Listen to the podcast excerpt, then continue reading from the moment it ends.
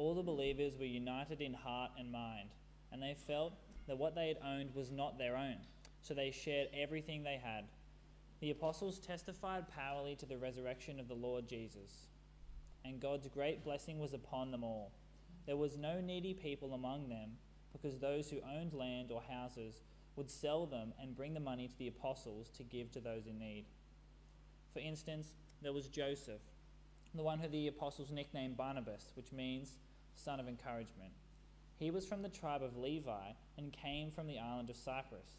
He sold a field he owned and brought the money to the apostles. But there was no but there was a certain man named Ananias who with his wife Sapphira sold some property. He brought part of the money to the apostles claiming it was the full amount. With his wife's consent, he kept the rest. Then Peter said, Ananias, why have you let Satan fill your heart?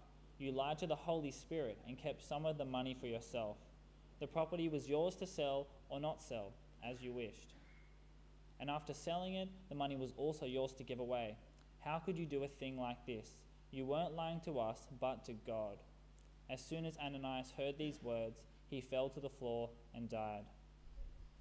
Everyone who heard it was terrified. Then some young men got up, wrapped him in a sheet, and took him out and buried him. About three hours later, his wife came in, not knowing what had happened. Peter asked her, Was this the price you and your husband received for your land? Yes, she replied, That was the price. And Peter said, How could the two of you even think of conspiring to test the Spirit of the Lord like this? The young men who buried your husband are just outside the door they will carry you out too. Instantly she fell to the floor and died. When the young men came in and saw that she was dead, they carried her out and buried her beside her husband. Great fear gripped the entire church and everyone else who had heard what had happened. This is the word of the Lord.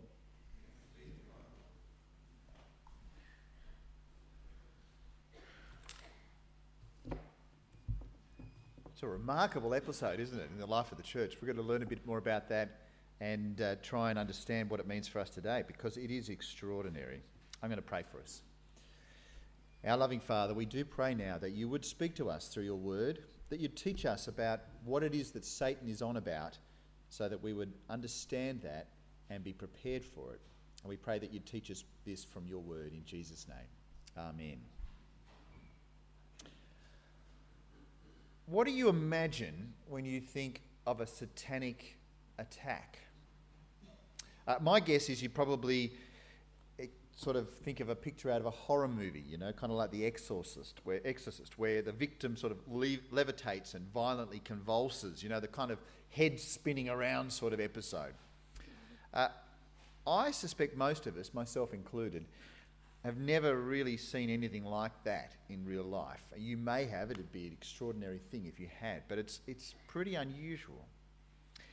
And because of that, we can be very tempted to think that Satan doesn't attack us and he doesn't really attack our church anymore. But this shows two dangerous myths about the work of Satan. The first is that he only acts in horror movie type demonic attacks and the second is that he doesn't really have any impact in the church today. Both of those are wrong, and both of them are dangerous myths. We're taught in Paul's letter to the Ephesians that we should be strong in the Lord and in his mighty power.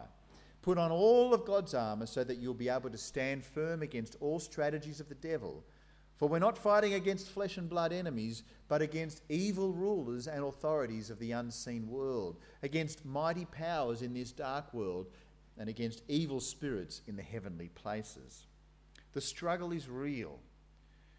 And we're fooling ourselves if we think that Satan is not actively trying to undermine the ministry here at Jamberoo Anglican Church. He wants to stop our ministry. It's what Satan wants. He wants to stop us. He wants to frustrate the growth of our church, and far more than that, he wants to frustrate the growth of the church of Christ. But it's not something that's new. He's been doing it for as long as anyone can remember. And today, as we turn to the book of Acts, we're going to see his techniques exposed and we're going to see how they were undermined. And we're going to learn then just how it is that Satan works, which is going to help us to be prepared for his attacks when they come. Our Bible passage today begins immediately after the awesome prayer meeting that we read about last week, where all the believers with Peter and John were been released from the interrogation they had by the Jewish leaders. They prayed for boldness to preach the word of God, and what happens? The Holy Spirit comes down, fills them, and they were fully pumped up to go and preach. And this point here, right at this point, we see a picture of what the remarkable unity was like as God did that. We read verse 32 of chapter 4. All the believers were united in heart and mind, and they felt that what they owned was not their own. So they shared everything they had. Now, that is what I call a deep unity. It was a deep unity in the church, and it all came from the Holy Spirit. They were acting like one body, moving and living and breathing as one body. And it meant that they shared deeply of their possessions. They felt like the things that they owned were for the benefit of the whole church. And the reason is that they knew that Jesus rose from the dead.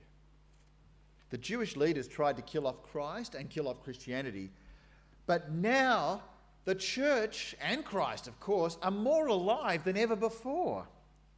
And this was at the heart of their pulse.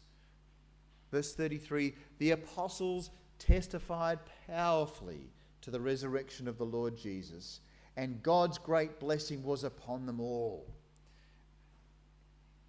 You see, what was that brought them together? It was the resurrection of Jesus. They knew he rose from the dead. All the 12 apostles saw him alive, just as alive as I am and as you are. And this resurrection of Jesus gave them unity. Because Jesus rose from the dead, it unified them all. And it gave them a common passion. Verse 34 and 35 There were no needy people among them because those who owned land or houses would sell them and bring the money to the apostles to give to those in need. This is what a community looks like when it's plugged in to the resurrection of Jesus. It's a community that is so focused on serving the living Lord Jesus that it stopped focusing on its own possessions. I reckon the time we get a taste of this is when we're working on a particular mission together. If you've ever been on a, a, beach mission or a youth camp or something like that, you're all working on it together. It doesn't matter where you live when you're at home or what you normally do during the week, you've got this common passion. But I, I reckon it's also when what happens when one of us is in some sort of economic trouble. You know, we've got an amazing welfare system here in Australia. But it doesn't stop us thinking about ways to show practical care for others who have need. As you know, when my daughter Liana and her husband had a house fire a couple of months ago, it was pretty hard for them. And they, and people just were overwhelming in their care for them. The, the way in which people gave them money and, and, and, and shared things with them that they needed. And some even let them live in their caravan and their farm. uh, it was an overwhelming gift to them. And just a, a snapshot of one of the many ways in which we give and receive as the body of Christ. What is it that would motivate us to do that? What is it that would motivate us to be so generous? You know what it is? It's the resurrection. It, the resurrection motivated them in the first century to be so generous, and it motivates us today. Because if Christ is not alive, then why bother? We're just another service club. Service clubs are good, but when Jesus is alive, it changes everything. For example, Luke, who wrote Acts, gives us an example of one guy who was really generous. Verses 36 and 37. For instance, he says, There was Joseph, the one the apostles nicknamed Barnabas, which means son of encouragement.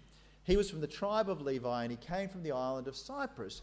He sold a field he owned and brought the money to the apostles. Uh, this is awesome.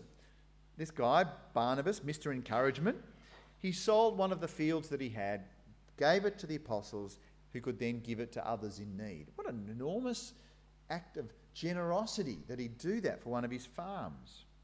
It's not like he sold everything. It's not like they didn't have a sense of personal ownership, right? It's not like pure socialism or, or communism or everything like that. They still own stuff.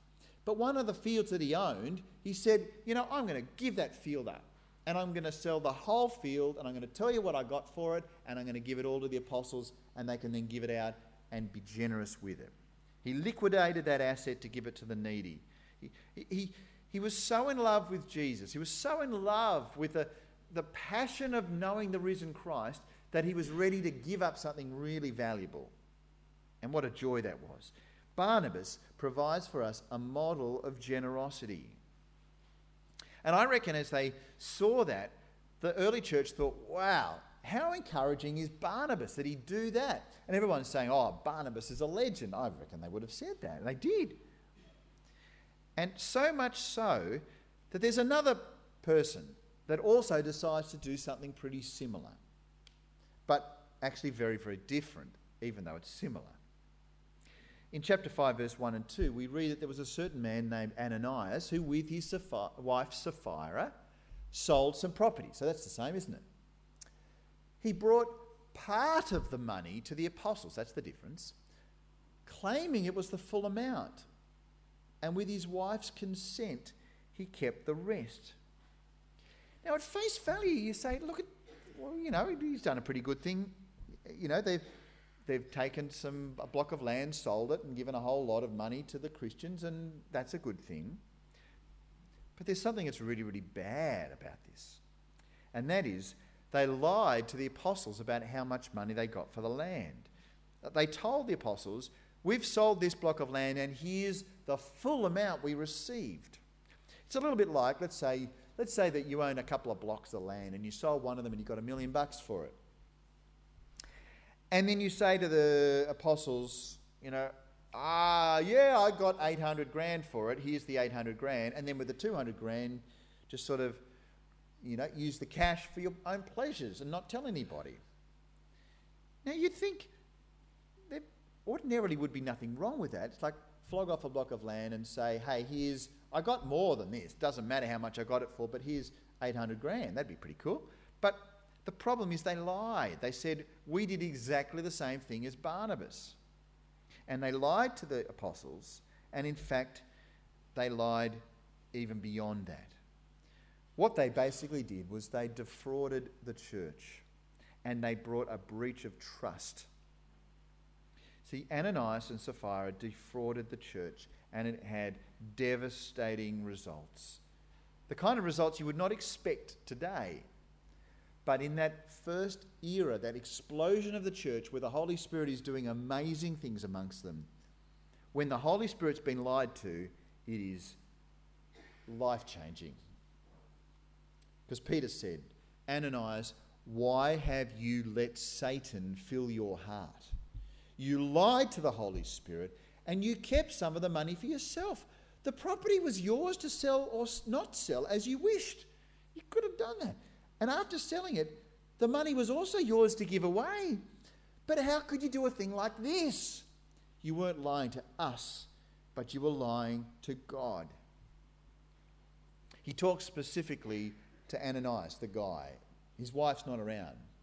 And he says, You have defrauded the church and you have lied to the Holy Spirit. And then he says, You have lied to God. This is one of those bits you go to in the Bible when people say, that? Is the Holy Spirit God? Yep. You've lied to the Holy Spirit, you've lied to God, same thing.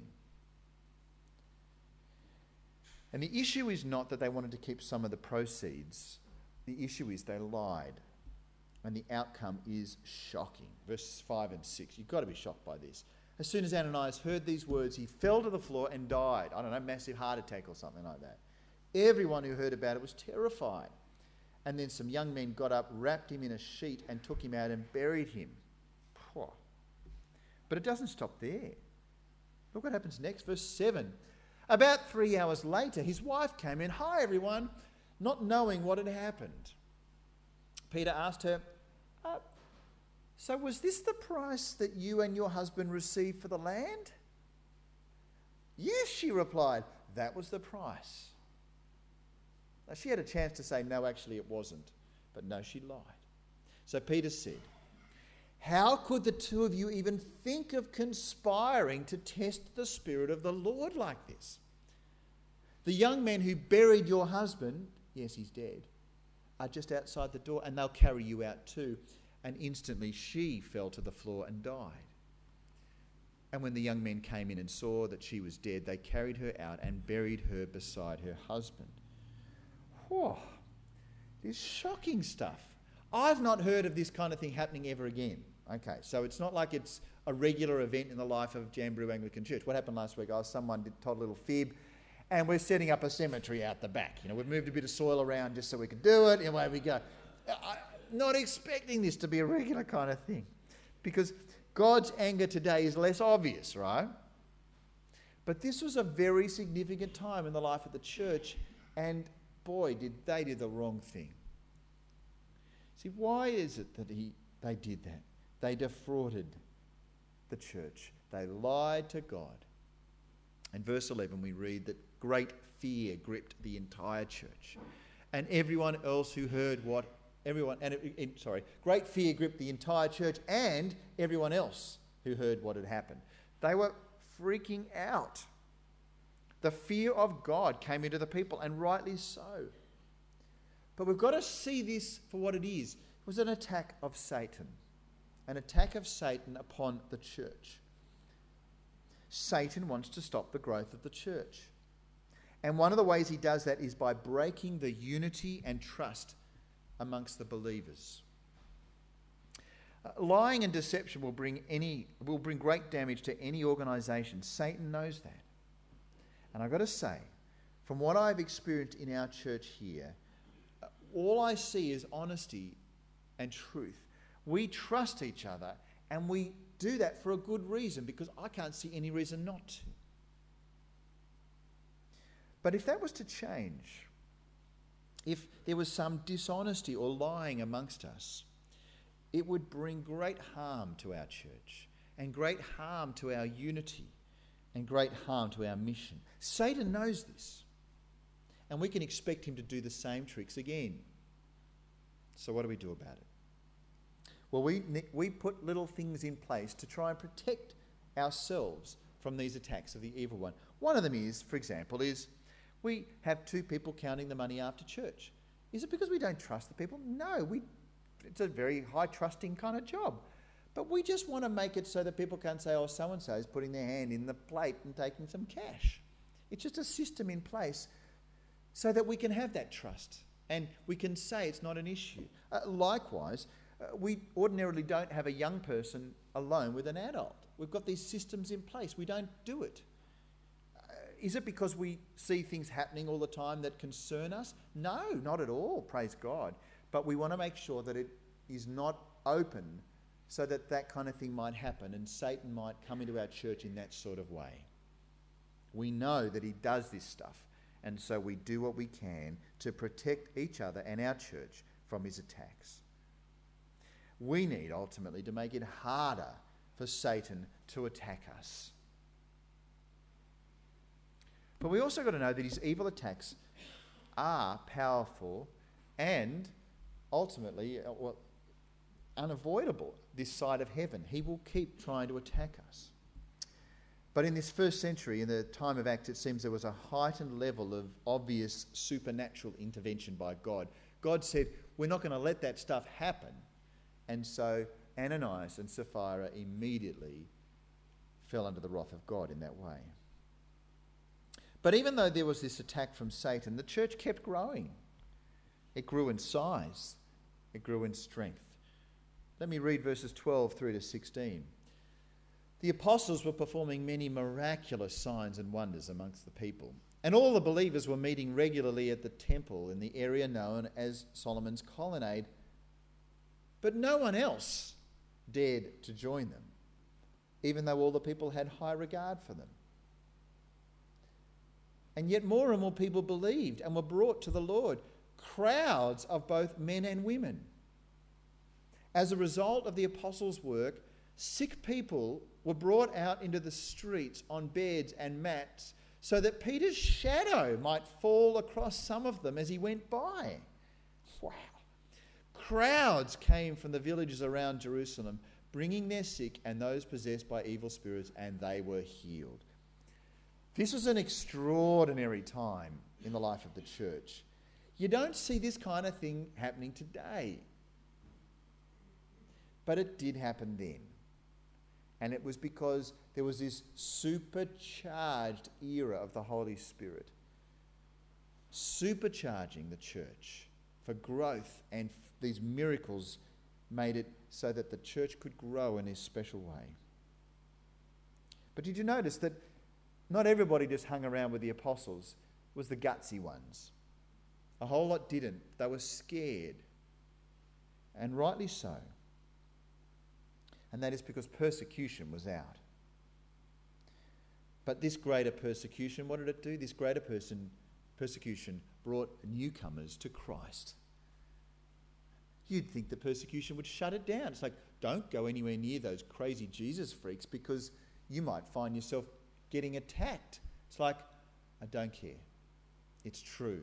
I've got to be there. I saw what happened with this shadow, and the, and the guy got walking and leaping and praising. I've got to be there for this. I don't care what happens. Amazing things happen there. But then this happened. Verses 17 and 18. The high priests and his officials, who were Sadducees, were filled with jealousy. And they arrested the apostles and put them in the public jail. They wanted to shut down this religious cult. They were sick of it. They were jealous. They wanted to stop it. And so they got all 12 apostles and slammed them into jail. That'll shut them up, won't it? Lock them up. Throw away the key. But that didn't work. Verse 19 An angel of the Lord came at night, opened the gates of jail, and brought them out. And then he told them, Go to the temple and give the people this message of life.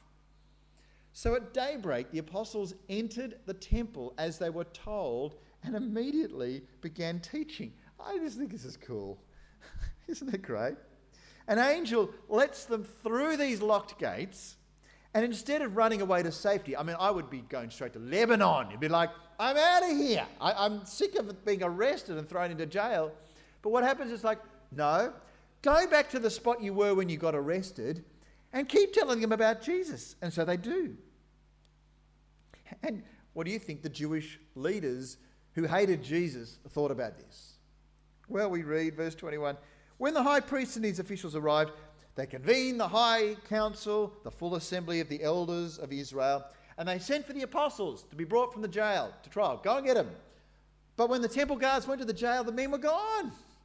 So they returned to the council and reported the jail was securely locked with the guards standing outside, but when we opened the gates, no one was there.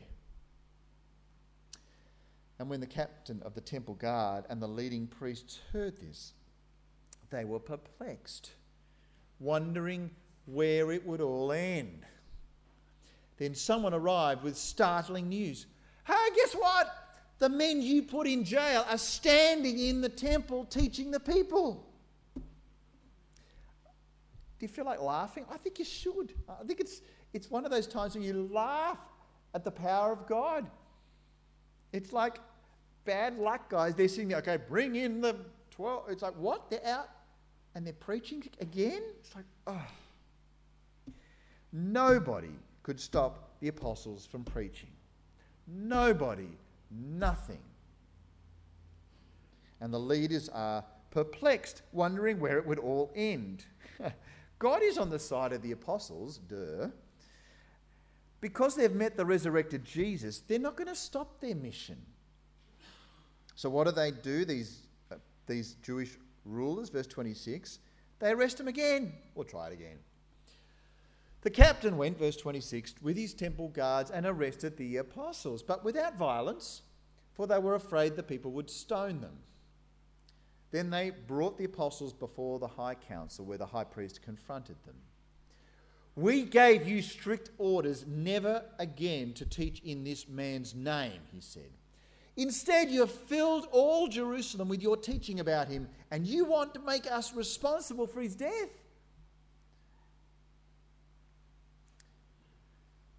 You see, at that point, Peter says to them, We have disobeyed you, and rightly so. Verse 29 Peter the apostles replied, We must obey God rather than any human authority. The God of our ancestors raised Jesus from the dead after you killed him by hanging him on a cross. You got that right. Then God put him in the place of honor at his right hand as Prince and Saviour.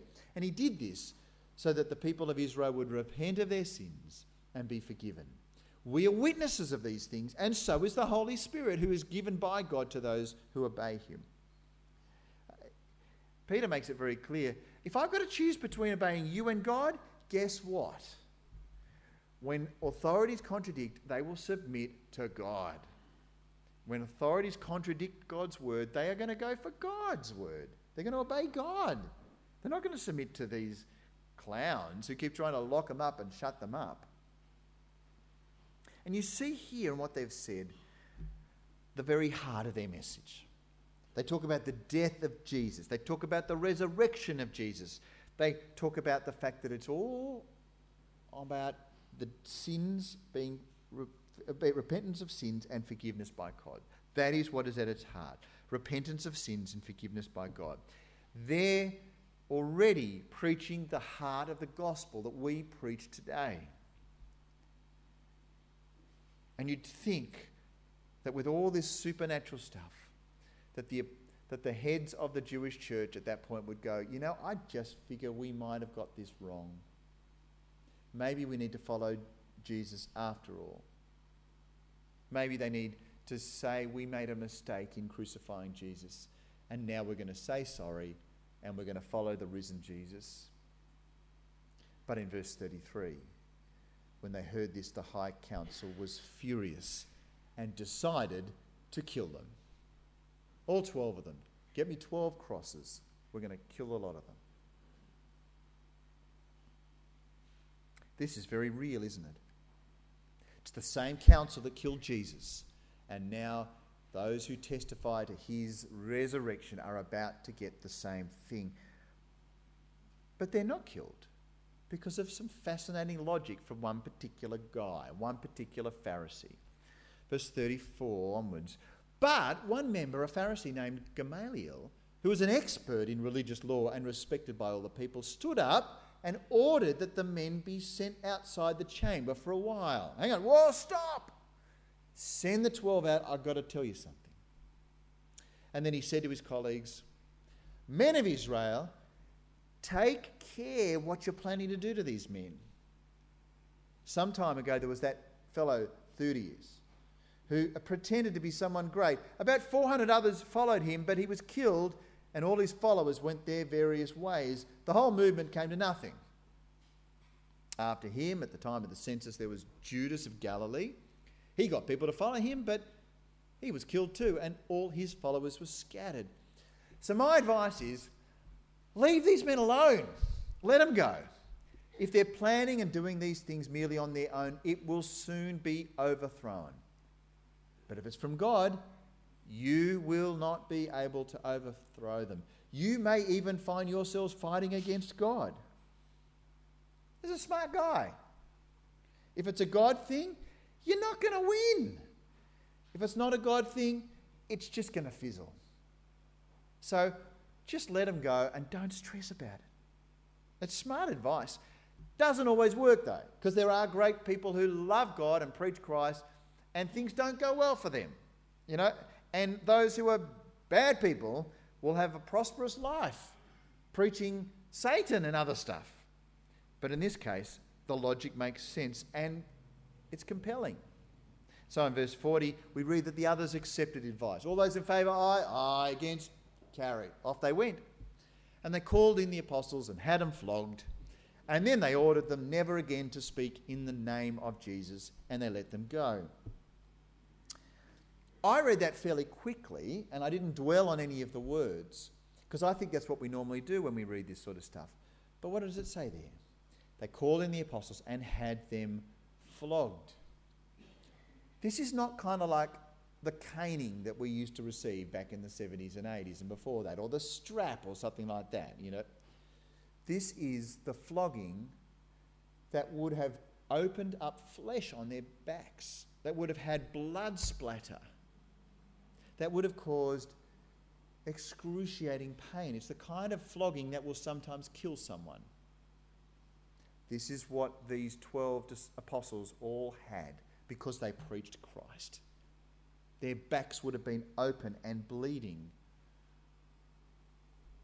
They endured brutal flogging. They talk about it being 40 flogs. One, two, horrible thing. And so, what do they do? How do they respond to this brutal flogging? Read this. Just imagining how they must be feeling.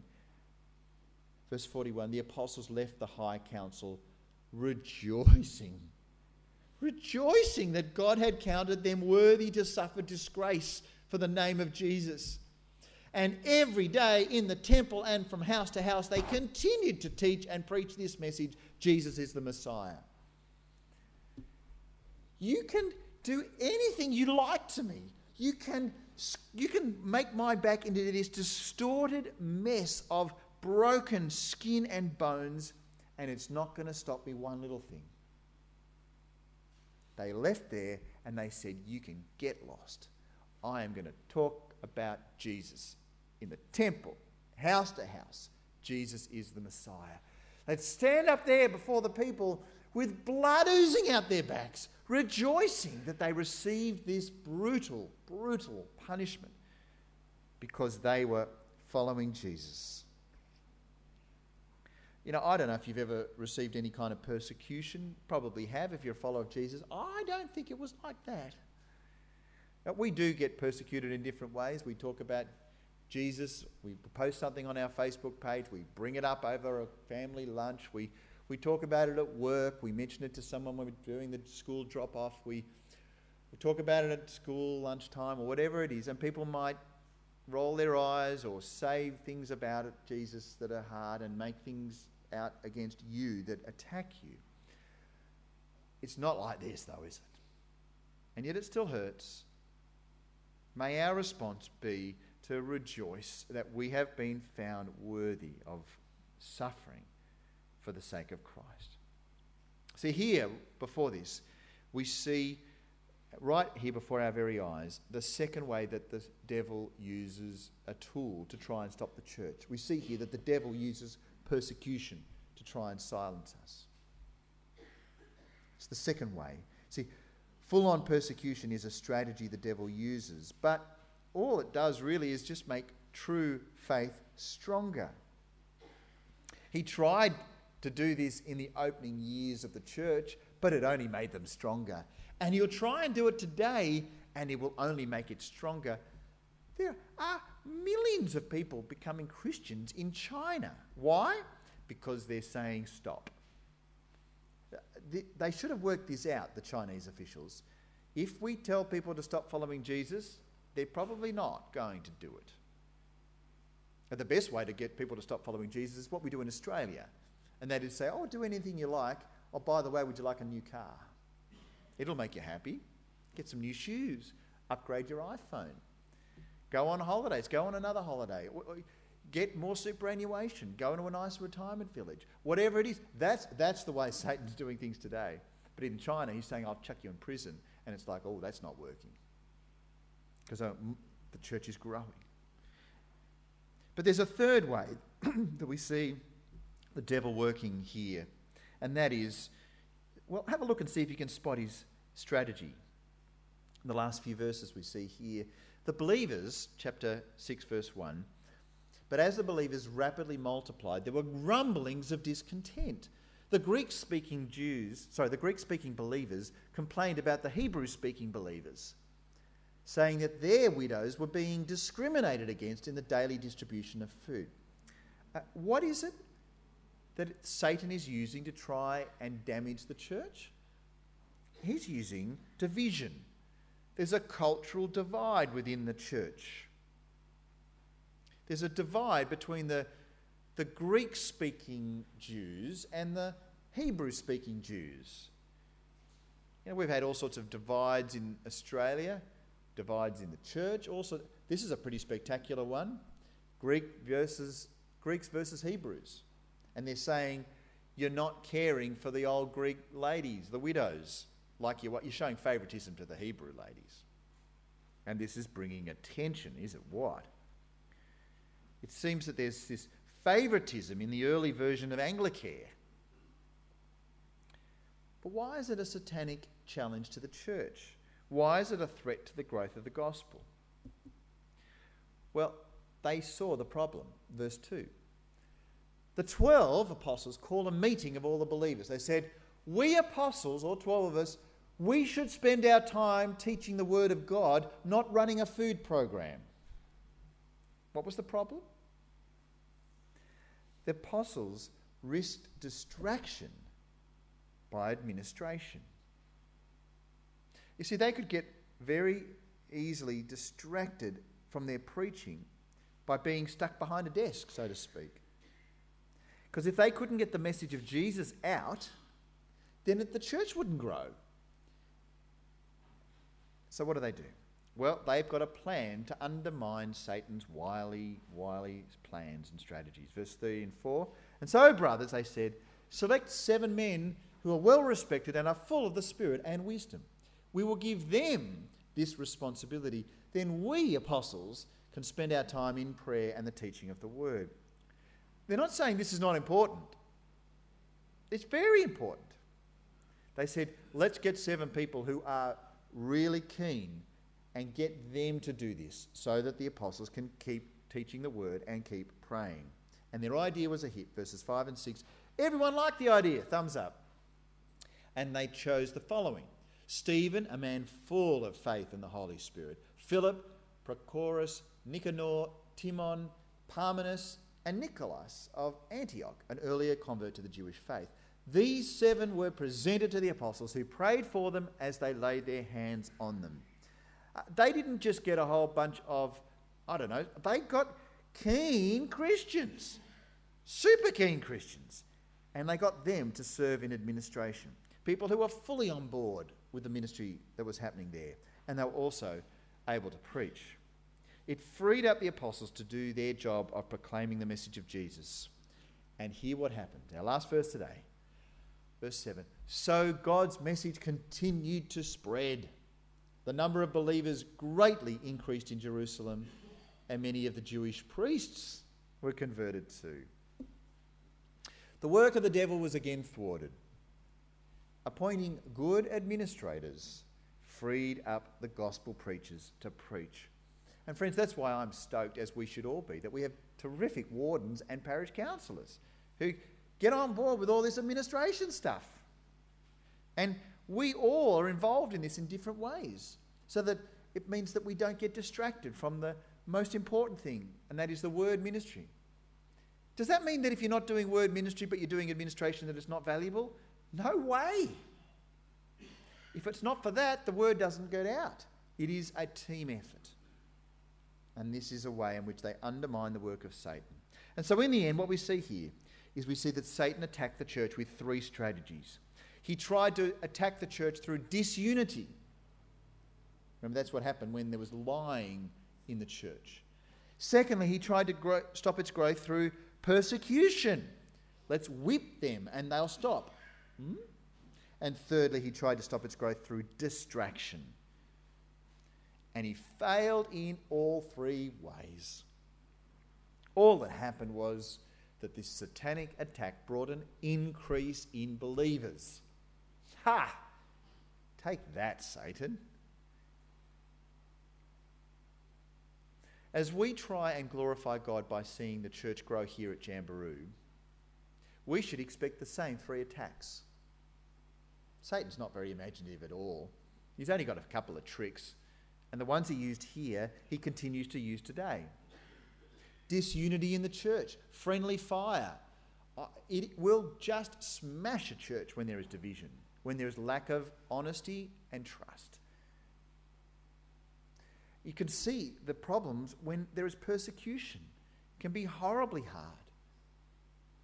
But it doesn't stop us. And you can see how distraction, I reckon this is a crack, absolute classic way that we can just be so distracted by other stuff from preaching the Word of God. But, friends, we are so keen about preaching the Word of God. We want every single person here to be talking about Jesus as we do. And that's why we all roll up our sleeves and get into stuff so that we can't get distracted from what matters the most. In the end, friends, we need to stand against the devil by using the Lord's armour. The armour of the Lord that has worked before, that's got the smashes and the cracks and the dings in it. It's worked before, and we are told to put it on. As we read in Ephesians 6, put on every piece of God's armour so you'll be able to resist the enemy in the time of evil. And then after the battle, you will still be standing firm. Let me pray. Loving Father, we thank you so much that even though the devil tried to attack the church in those opening ages, that they, by the power of the Spirit, were able to stand against him. That they put on your armour and the devil was not able to get his way. Father, we pray that you would protect us from the evil one, that you would lead us to be wise in being honest with each other and having trust, that you'd help us to stand up when we're persecuted, and that you'd help us not to be distracted by things that would get in the way of us preaching. Lord, we thank you that you love us, that your church will grow, and nothing will defeat the work of Christ. And we thank you, Father, that we can hold on to this promise and know that Satan has been defeated. And we long for the day when Jesus returns and we will experience fully what it means for Satan to be thrown fully into the lake of sulfur and destroyed. We pray this in Jesus' name. Amen. Got any questions about any of that stuff? I reckon I might have raised a few. Why don't you ask them? Use the response slip or send me an email or an SMS or ask me over dinner. And next week, we see the persecution getting pretty full on, and the talk is called Stand Up for Jesus from Acts 6 and 7.